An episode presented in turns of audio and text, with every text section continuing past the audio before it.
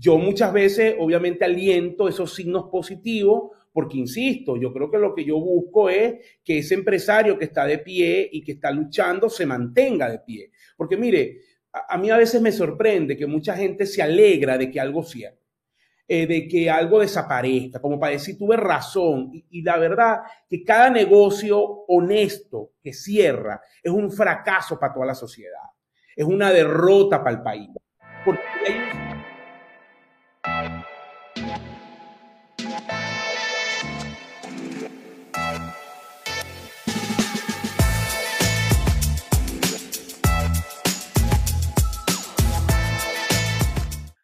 Buenas, buenas, queridos amigos. Bienvenidos a un nuevo capítulo de Tertulia y Dinero, un podcast en donde tres profesionales apasionados por el mundo de los negocios conversan de manera casual acerca de temas de finanzas, economía e inversiones. El día de hoy traemos un capítulo donde vamos a conversar un poco de cómo está Venezuela, cómo nuestro querido contertulio Asdrúbal Olivero encontró Venezuela después de ese periplo por Europa de casi seis meses. Este, Ulises y, y Olivero hacen, hacen esos viajes.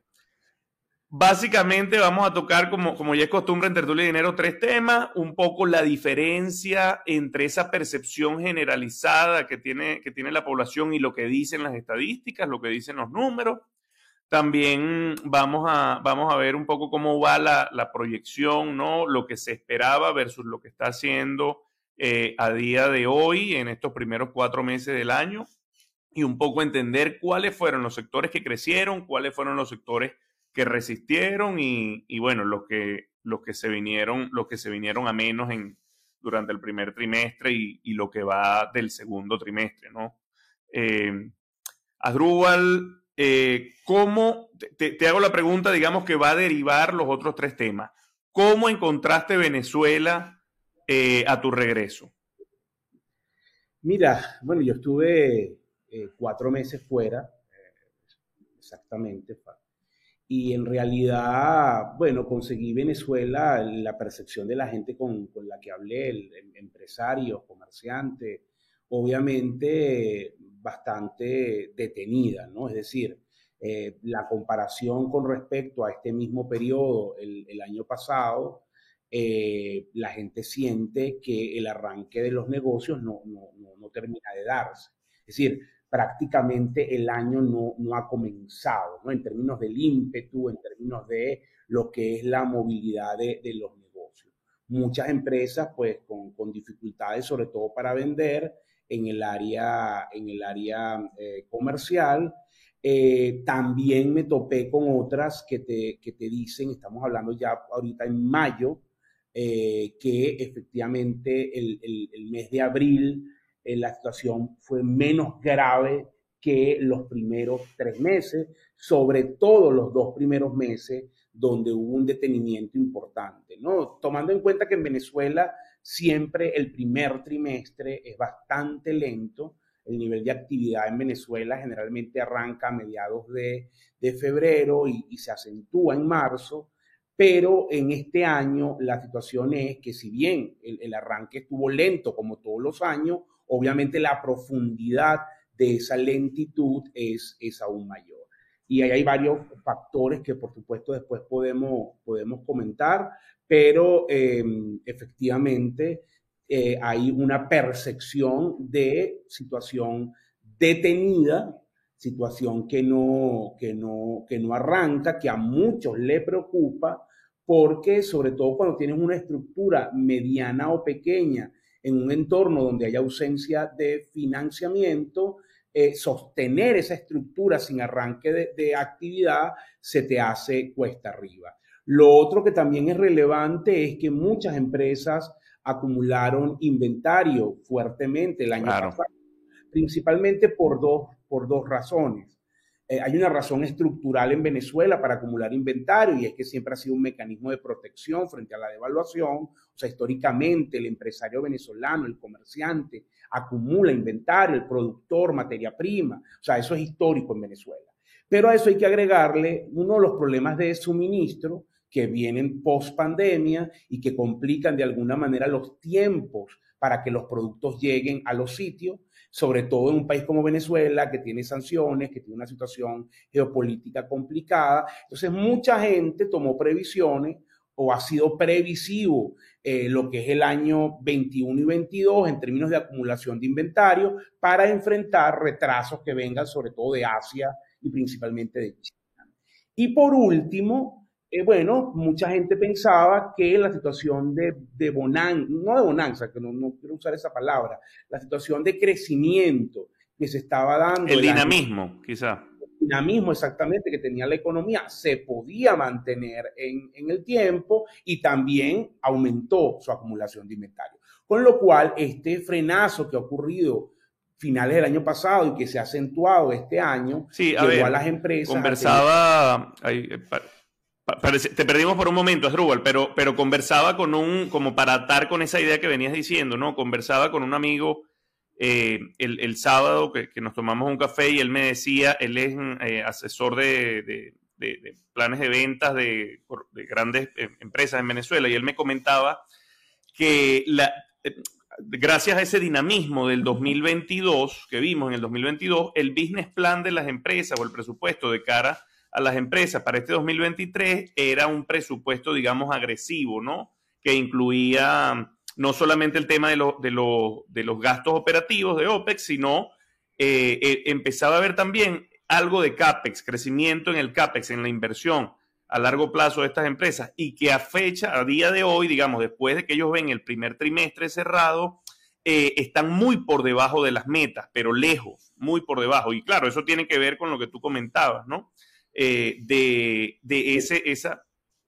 Sí, no, to totalmente, eh, Jesús, y, la, esa acumulación tan fuerte de inventario en un entorno donde tu consumo ha caído, eh, bueno, ha provocado que tengas que bajar precio, recortar un poco margen, eh, diseñar ofertas, por eso vemos eso en el área comercial fuertemente.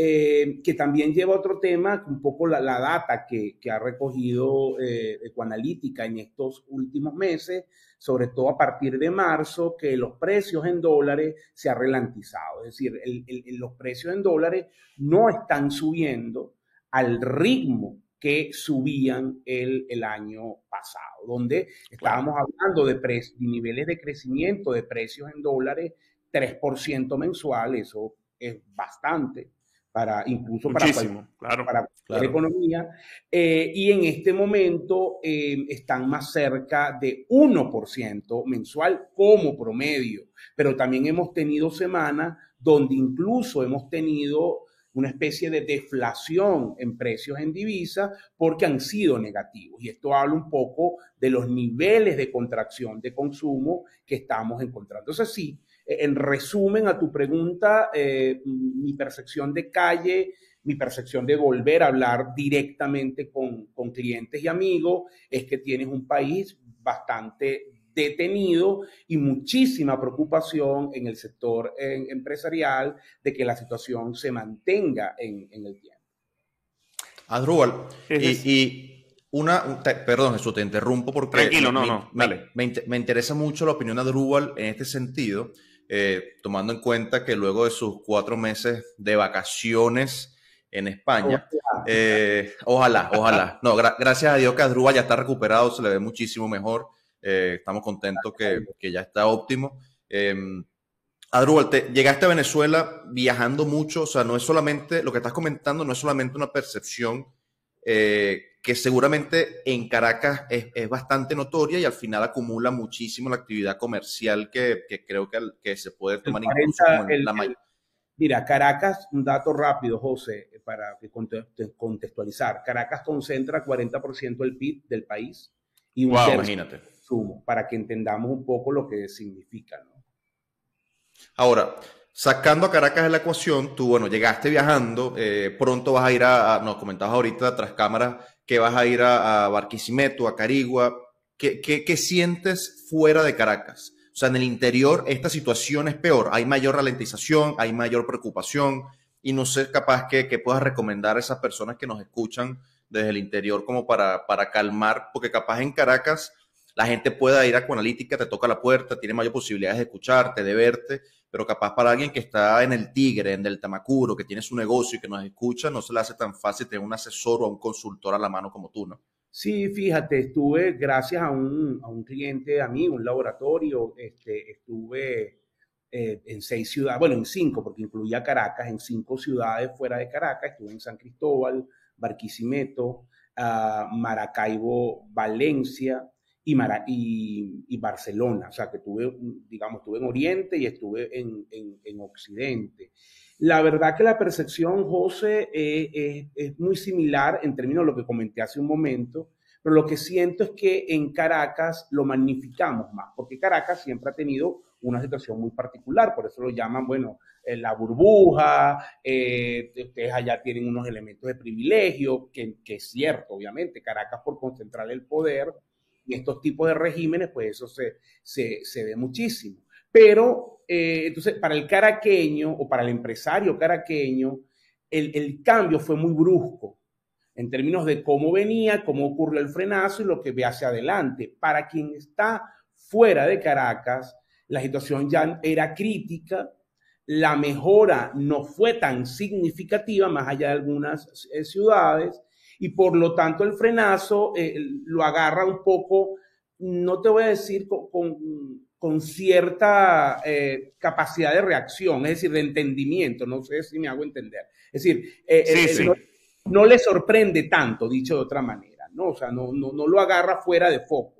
Eso es un punto importante. Pero, por supuesto, la situación del, del interior o, o, de fuera de Caracas es, es, compleja porque, primero, la situación de servicios públicos es más crítica, el, uh -huh. el nivel de poder adquisitivo es más bajo, y la capacidad de resistencia de las empresas también es más lenta. Pero a mí me gustaría terminar esta primera parte de también de percepciones de lo que yo me topé en esos cinco encuentros de ciudades no, que no son el, el Caracas. Magnífico.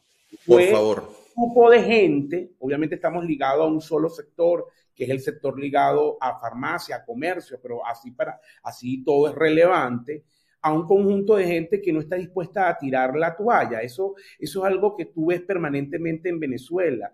Aquí hay gente resistiendo, gente que a pesar de las circunstancias sigue sacando sus negocios adelante, que busca reinventarse, que busca diseñar una nueva eh, eh, estrategia, aún en medio de las dificultades, y están ahí de pie. ¿no? Entonces, eso para mí siempre ha sido un motivo, bueno, una motivación, la verdad, eh, para continuar, para, bueno, seguir trabajando, asesorando empresas, lo ves permanentemente. Esos cinco eventos estaban full. Eh, eh, a pesar de condiciones difíciles en esas ciudades, a pesar de condiciones complicadas para, para la venta, y eso es relevante tú me preguntabas, bueno, qué recomendación a, a, a, los negocios, lo decía en, esa, en esas charlas, obviamente muy resumido. El tema clave sigue siendo la, eh, trabajar en lo que tú puedes controlar. Muchas veces, y esto, bueno, tiene más que ver con, con tu visión de vida y de negocio que con números y, y, como tales, pero creo que es relevante. Lo que yo veo muchas veces en las empresas es que el foco está fuera de las empresas fuera de cosas que tú no puedes controlar, que te afectan obviamente, pero que tu control sobre ellas es muy difícil. El gobierno, lo, la competencia desleal, eh, el crédito enchufado. Bueno, ajá, usted puede controlar eso. Tú no lo, en el corto plazo y, y, y la verdad que tienes incidencia nula sobre eso. Entonces, lo que tú tienes a tu, a tu, a tu, a tu cargo es tu negocio es, bueno, ¿cómo puedo mejorar internamente mi negocio? Entonces, eh, yo siento que ocurre una situación que es muy peligrosa.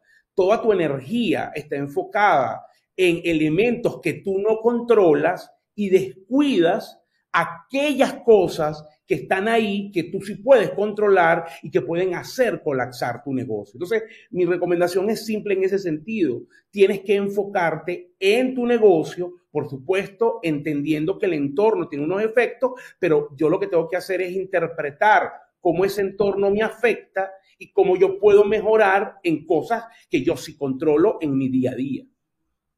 Claro, que, que, en, efecto, que en efecto son los verdaderos value drivers eh, de, de, de, tu actividad, pues, a día, a día de hoy. En conclusión, como, como, para cerrar este punto, eh, entonces la, esa percepción general que tiene, que tiene la gente no está tan lejos de, la, de las estadísticas. Por un lado, las estadísticas cuantitativamente. Las estadísticas están ahí. Mira, nosotros tenemos pues, Exacto. una caída en el, en el consumo que dependiendo del rubro puede moverse entre 10 y 20%, es muy significativa en términos de, de volumen. Eh, tienes además una contracción de actividad en el primer trimestre importante. el, el, el, Observatorio Venezolano de Finanzas habla de Nuestros números son un poco más conservadores, hablan en torno a 3%, pero igual es un número negativo. O sea, la, percepción coincide con la realidad. Sin embargo, a, mí me gustaría que hacer algunas precisiones muy rápido. ¿no? E, en primer lugar, no, no la caída no es uniforme. Y eso es importante. O sea, si tú tomas sectores como alimento, eh, medicina o el sector salud, los niveles de contracción son menores, obviamente es lo básico, e incluso empiezas a ver en las últimas semanas algunos signos de recuperación en esas categorías, porque nosotros lo, estamos viendo. Eh, si te vas a cosas como vestido calzado, bebidas alcohólicas, entretenimiento, sí tienes pues una caída muy significativa. Entonces, ese es un primer elemento. El otro tema clave es también que efectivamente eh, los niveles de contracción en, Caracas, en comparativo con lo que fue el año pasado, son más significativos paradójicamente que en el interior. Por eso es que la percepción en Caracas es mucho más catastrófica, porque en el interior la situación, incluso la mejora y la caída ha sido más uniforme. En el caso de Caracas, fue muchísimo más pronunciada. Entonces eso también es importante en términos de cómo la gente lo percibe. Y lo último que quiero decir es que a pesar de la situación, digamos, de desaceleración que estamos viendo, eh, no pensamos que vayamos a volver a los niveles del 17-18, como mucha gente ha comentado. Es una estructura totalmente diferente. En aquel momento, los niveles de escasez, el ciclo hiperinflacionario y los niveles de contracción eran muy, muy significativos. En este momento, los signos de la crisis son totalmente diferentes. Sí, aquí hago, aquí hago eco a, eso que nos, que nos comentabas hace unos meses y que, y que, lo hemos dicho en repetidas ocasiones en el podcast, de que, bueno, pareciera que estamos estabilizados en el foso, independientemente de que crezcamos un poquito, bajemos un poquito, pareciera que el orden de magnitud en el que se mueve esta economía eh, es el que tenemos eh, actualmente, ¿no? No sé si tú coincides, Adrúbal, no sé cómo lo ves tú, José Miguel, pero pareciera que no fuéramos, sin yo tener la data a la mano, digo, pareciera que no que no vamos a caer demasiado ni que vamos a crecer demasiado. Es así, o sea, nosotros, esa expresión yo la, yo la uso mucho. Estamos estabilizados en el foso totalmente y eso es un tremendo problema. En el sentido, es verdad, bueno, positivo, no caemos más, qué bueno, pero no crecemos. Venezuela tiene un tope, un techo para su capacidad de crecer, eh, que tiene diversos factores, factores incluso políticos. Entonces, eh, esa limitación para crecer hace que nosotros no estemos utilizando plenamente nuestras capacidades para expandirnos y, por supuesto, eso hace que, bueno, el potencial se quede en potencial, no, no termine materializándose. Magnífico. 100%. Yo, yo alineado con Asdrúbal y, a mí, siempre me viene a la mente cuando Asdrúbal comentaba en el pasado el, ejemplo de, del 100% de Venezuela y el 80% de caída. O sea, caíste de 100 a 20 y esa subida de 5, 10% te lleva de 20 a 22, de 20 a 21. O sea, comparativamente hablando, en términos de magnitudes, es representativo, pero no es como estabas en 2013 y creo que igual aplica para la caída. O sea, si caes de 20 a 19 o de 20 a 18, no es la caída absurda que viviste 2013 a 2018 de 100, a, de 100 a 20, pues. Entonces, en términos de magnitudes y de feeling, creo que, creo que la economía en cierto sentido está ahí, pues, o sea, en el chasis, pero... E, eso me lleva a un comentario adicional, que es que las tasas de crecimiento en esta economía son engañosas. Es decir, cuando nosotros decimos que crecemos 10 y este año vamos a decir, o estamos diciendo que crecemos 5, La gente siempre nos cae insulto porque es más fácil insultar que revisar los temas. Eh, no, no, es que seamos chavistas, no es que estamos diciendo que el país se arregló, viene justamente lo que está comentando José. Tú estás creciendo 10% sobre 10% sobre una base que está en 20. Entonces, obviamente, el 10% de 20 es 2, el 5% de 20 es 1. Entonces, lo que tú estás creciendo en realidad es muy poco. Venezuela no se puede recuperar con esas tasas de crecimiento. Necesita crecer no solamente a tasa de dos dígitos, pero además de crecer a tasa de dos dígitos, tiene que crecer sostenidamente a ese nivel para poder recuperar lo perdido. Y en este momento estamos lejos de eso. Fíjate cómo apenas esta situación cambia algunos aspectos y ya tú tienes otra vez una caída en el primer trimestre. Entonces, la sostenibilidad en las condiciones actuales de Venezuela es muy difícil de alcanzar, lamentablemente. Magnífico, es así. Ahora, eh, antes de, pasar al, siguiente tema, ¿no? Ya tocamos, ya tocamos eh, bastante, con bastante detalle el tema de las diferencias entre las percepciones y lo que es la estadística y cómo va la proyección del año. Ahora bien, este, les hago otra pregunta y aquí, y aquí me voy a incluir también. Este podcast, ¿quién lleva este podcast a la audiencia? ¿Viene, viene gracias a quién? Eh, empieza, Asdrúbal o empieza José Miguel? ¿Quién quiere empezar hoy? No, el doctorísimo Asdrúbal Olivero, aquí vamos en orden. honor, qué honor. El, el Ulises de la Odisea. Amén. Mira, este podcast llega gracias a los amigos de Venezuelan Cargo Broker, que es una empresa de logística integral con más de 14 años de experiencia, que significa presencia y cobertura en los principales puertos y aeropuertos del mundo. Actualmente son líderes en el mercado venezolano movilizando más de 4.500 contenedores al año para los principales importadores del país. Así que si usted necesita importar, exportar un contenedor, algo ligado a carga aérea, desde cualquier origen a cualquier destino, servicios de transporte, aduana, todo eso lo hacen los amigos de Venezuela en Cargo Broker, así que no duden en contactarlos. Buenísimo. Este podcast llega gracias también a Ron Santa Teresa 1796 Santa Teresa 1796, el ron super premium más premiado del mundo y un orgullo para los venezolanos. Y esperamos que este lunes de temas no tan, no tan sabrosos, pero temas que hay que conversar, lo estén acompañando con, con un roncito Santa Teresa 1796. Los temas incómodos también tienen que conversarse, Faría. Y, y eso es lo que estamos haciendo en Tertulia Dinero. Y por si fuera poco, este podcast llega también gracias a Hábito Inmobiliaria. El mundo cambió y la forma de comprar inmuebles también. Sin duda, Hábito Inmobiliaria son los mejores expertos para la compra o venta de sus inmuebles. También llega gracias a mi banco preferido, BAM Plus, que sin duda alguna. La cuenta Divisas Plus es lo máximo. Con Pago Plus hago mis pagos móviles rapidito en bolívares con cargo a mi cuenta en divisas y me alivia mucho porque yo no tengo que andar con efectivo encima, esperando vuelto, sino que movilizo mis divisas tranquilamente. Todos los beneficios de esta cuenta usted lo puede consultar a través de las redes sociales de BanPlus, arroba BanPlus Online. Divisas Plus, siempre a la mano. Magnífico. Ahora, ya conversamos de las diferencias entre la percepción y las estadísticas. Conversamos acerca de la proyección, de cómo íbamos al año versus lo que se esperaba. Nos diste también, Asdrúbal, un overview sobre los sectores que resistieron, los que estaban mejor posicionados, los que cayeron vertiginosamente. Recuerdo por ahí el, tema consumo discrecional. Ahora bien, yo quisiera cerrar con este tema que fue algo que nos preguntaron en redes sociales y lo vimos y al final está muy alineado con los otros tres temas que dijimos. Aquí ya una opinión como como más general, ¿no? Más, conversacional. Eh, vimos en redes sociales un, como un comentario, un tuit que decía, pasamos de Venezuela se arregló a explotó la burbuja. Por supuesto, parte de, parte de, este detonante, digamos, o, un catalizador pudo haber sido todo este tema este, que surgió recientemente con, con el tema de PDVSA, corrupción y tal.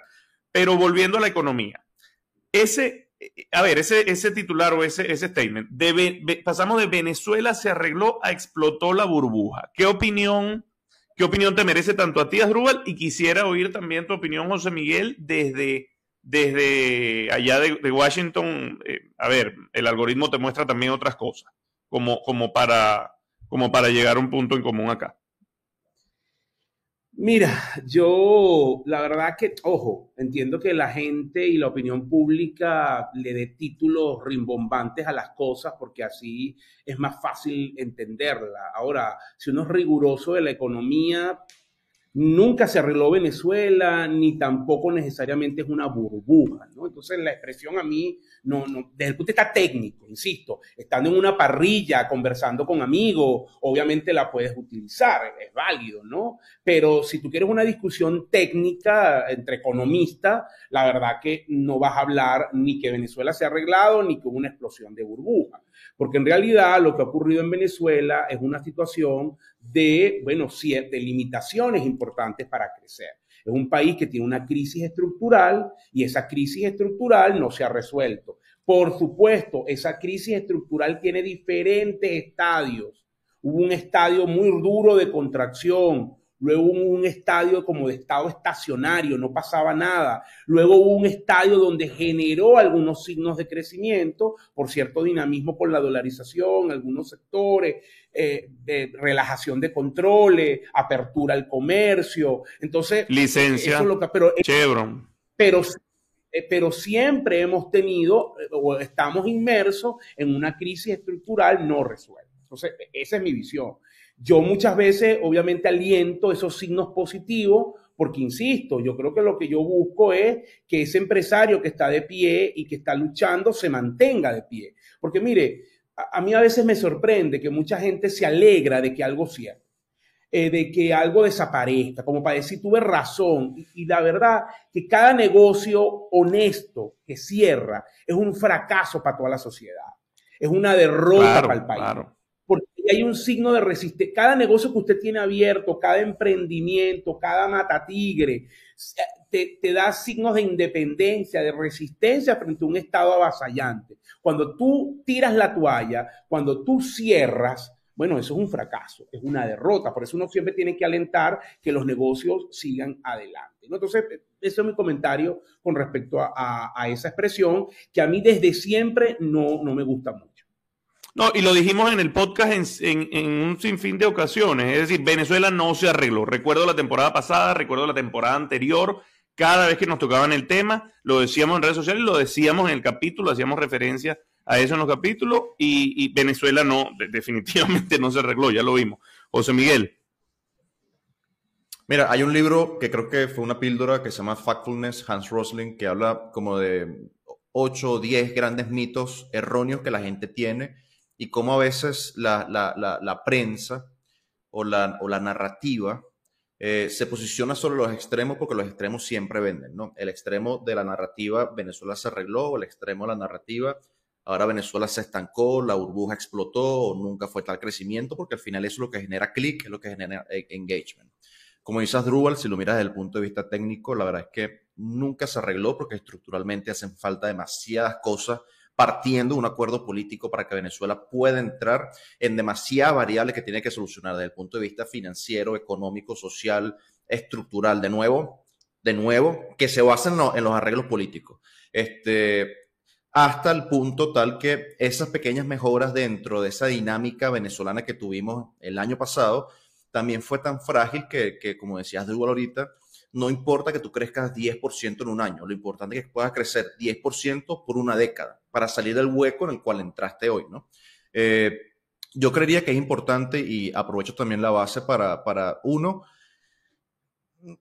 posiblemente basarme en, en, entender que si bien la situación es difícil, y, y, lo he conversado con varios amigos en términos de consultorías de negocios que he tenido todavía para con Venezuela, la verdad es que la resiliencia que están, mostrando algunos empresarios, como recién comentaba Rubal con su, viaje a las cinco ciudades en Venezuela, es buena.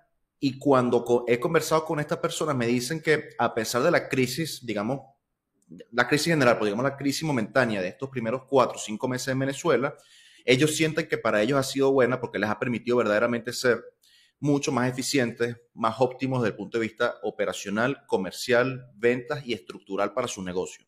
Han hecho recortes de empleados, han tenido que vender y recortar algunos costos o algunos costos que no tenían sentido y me han dicho, por ejemplo, bueno, año a año no estoy vendiendo igual, pero tampoco estoy perdiendo plata. Y estoy seguro que este momento está limpiando del ecosistema a las personas que son ineficientes, que se metieron en el sistema por X, Y, Z. Porque el negocio estaba dando.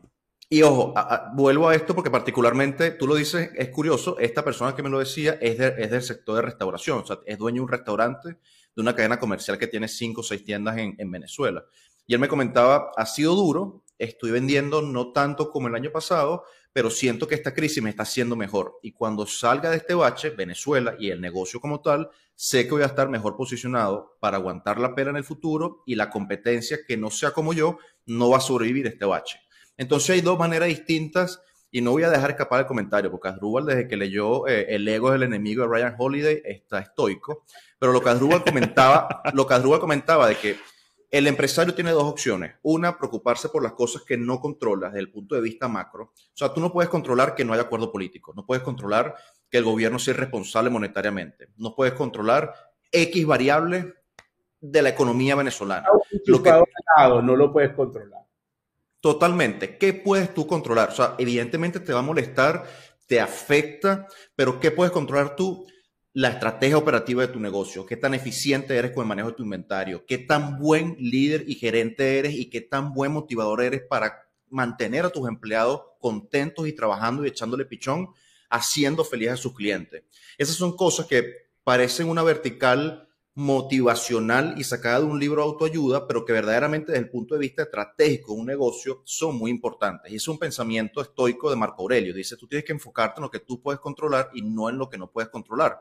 Y lamentablemente el empresario venezolano le, se genera demasiada ansiedad en esas cosas que no puede controlar. Entonces un consejo bastante importante y lo retomo porque Adrúa lo dijo, enfóquense hacia adentro, en sus cosas, en sus controles operativos, en, hacer su, operación mucho más lean, en su estrategia comercial de negocio y en cuidar a su cliente. Podemos hablar en el último capítulo, seguramente conversaremos un poquito más a detalle para no extenderme demasiado, de cómo los negocios que yo creo que hoy están sobreviviendo mejor son posiblemente esos negocios que no se enfocaron en el nicho y en el dólar de lujo, que es el que más está sufriendo, sino en los negocios que se enfocaron en ese segmento más empobrecido, que creo que Adruba lo comentaba recientemente. Y en uno de los capítulos anteriores, sí. Entonces, X, para no extenderme, porque ya vamos un poquito, un poquito lejos en este capítulo, mi recomendación sería, al igual que Adrubal, tome esa base, enfóquense en lo que pueden controlar. La situación es difícil, hacen falta demasiadas cosas para que Venezuela salga de este bache, pero hay que seguir echando para adelante. Es, lo más fácil sería cerrar, bajar a Santa María e irse, pero hay gente que quiere seguir luchando por Venezuela. Y, tomo también esta base y cierro el comentario con, Porque también irse, José, es complicado. O sea, la situación claro. no es color de rosa, obviamente. Son otro tipo de problemas, pero problemas al fin y llegar a instalarte en, otra economía, con otros grados de competitividad, con otra cultura, con otra cultura de consumidor, con otra cultura empresarial. Tienes que medir bien con qué capital vas, qué vas a hacer. O sea, hay unos dinamismos hoy en la dinámica global que son complejos. Complejos. En Estados Unidos, en Europa, eh, el tema de la guerra, las implicaciones de la guerra con Rusia, el desacoplamiento entre Estados Unidos y China, eh, los problemas de, bueno, de, de, maduración de las clases medias en América Latina, o sea, al final el tumulto que hay en Argentina. Entonces, eh, el, el mundo tampoco es fácil y ya si has asentado un negocio en Venezuela, irte eh, no es tan sencillo. Entonces tienes que pensar bien tus, tus decisiones. Y para muestra un botón, Asdrúbal tuvo cuatro meses de vacaciones en, en, Madrid viviendo en los dividendos y se regresó a trabajar. Imagínate tú. Lo diga diciendo este... vacaciones, porque, eh, ojalá. Mira, eh, Faría, tenemos un, tenemos alguna píldora, alguna recomendación este, para la audiencia hoy? Un libro que sí está en español, para que Rubén no se moleste y se, va, y se vaya a tiempo. Y ojo, un libro que a mí me, ha servido muchísimo. Eh, yo, una de las cosas que más quería aprender en la maestría era de marketing. Y fue una materia que vi el año pasado, en el primer semestre. Este libro lo recomendaron y es extremadamente básico, pero es de los mejores libros que puedo recomendar de marketing. Se llama, en, español es el, eh, el, plan de marketing de una página. El, autor se llama Alan Deep. Hay una, hay una página que vende libros en Caracas que se llama Mentes Curiosas, que lo tiene en español en Caracas. No sé si lo tiene todavía en inventario, pero creo que si se lo piden, ellos lo traen directamente desde, desde Amazon para Venezuela. Pero es un libro extremadamente bueno para ese entendimiento, lo que significa segmentación de mercado, target dentro de esa segmentación de mercado, posicionamiento en la mente de ese segmento y de ese target que ya tienes en mente, cómo generar leads. Eh, y, y, creo que para todos los gustos es un libro que cualquier persona que quiera entender de esto, de marketing, que ojo, si no sabes de marketing, la verdad es que es posiblemente eh, una guillotina para tu negocio. Eh, es altamente recomendado. Se lo he recomendado a un par de amigos dueños de negocio y me han dicho que lo han puesto en práctica y les ha generado tremendos resultados. Así que no estoy diciendo mentiras. Búsquenlo, léanlo. Es extremadamente recomendado. Magnífico. Bueno, creo que estamos listos por hoy, muchachos. Eh, redes sociales. Siempre comienzas tú, hermano, con las redes sociales, pero me voy yo. Arroba JM U, arroba JM U en Instagram y en Twitter. Arroba AR Oliveros en Instagram y Twitter. Arroba Jesús Leonet en Instagram y en Twitter. Arroba tertulia-dinero en Twitter. Arroba tertulia y dinero en Instagram. Y nuestro canal Tertulia y Dinero en YouTube. Por favor les pedimos que compartan el contenido, nos comenten, nos vemos en las redes sociales también para el debate. Ya, ya alcanzamos, ya, ya, ya pasamos los 15 mil suscriptores en, el canal de YouTube, 41 mil eh, seguidores en la cuenta de Instagram y bueno, seguimos, seguimos creciendo. Nos vemos en, las redes sociales. De verdad que agradecidos nuevamente con toda la audiencia, con los patrocinantes. Y, bueno, nada, toca despedir. Señores, esto fue Tertulia y Dinero, un podcast en donde tres profesionales apasionados por el mundo de los negocios conversan de manera casual acerca de temas de finanzas, economía e inversiones. Chau, chau. Abrazo.